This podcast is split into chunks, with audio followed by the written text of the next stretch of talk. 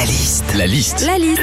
La liste de Sandy sur Nostalgie. Alors Sandy, le 13 février, c'est notre journée à nous, c'est la journée mondiale de la radio. Près de 42 millions de Français écoutent euh, la radio chaque jour. Je crois qu'on est presque à 3 millions et demi euh, sur Ouais. Nostalgie, c'est déjà une bonne euh, part du gâteau.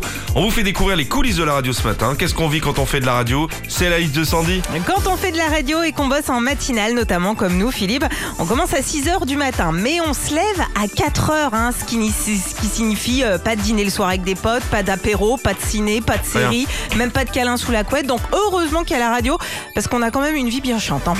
Quand on bosse en radio aussi, il faut bien articuler, mais surtout la règle, c'est de ne pas bafouiller.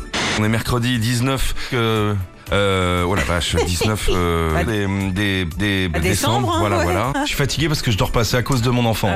Voilà, et la règle aussi, toujours remettre la faute sur ses enfants. Quand on radio, on a aussi un langage assez pointu. Alors on parle de PGM2, de speak, de cut, de potard, enfin bref, tout ça c'est super euh, technique.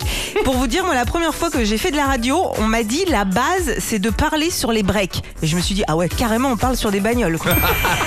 Et justement, parler sur des breaks dans notre langage radiophonique, on dit aussi caler une intro. Ah. Ce qui veut dire qu'on a le droit de parler sur la musique, mais pas sur le chanteur. Ah toi t'es très forte à ça, t'essayes? Allez.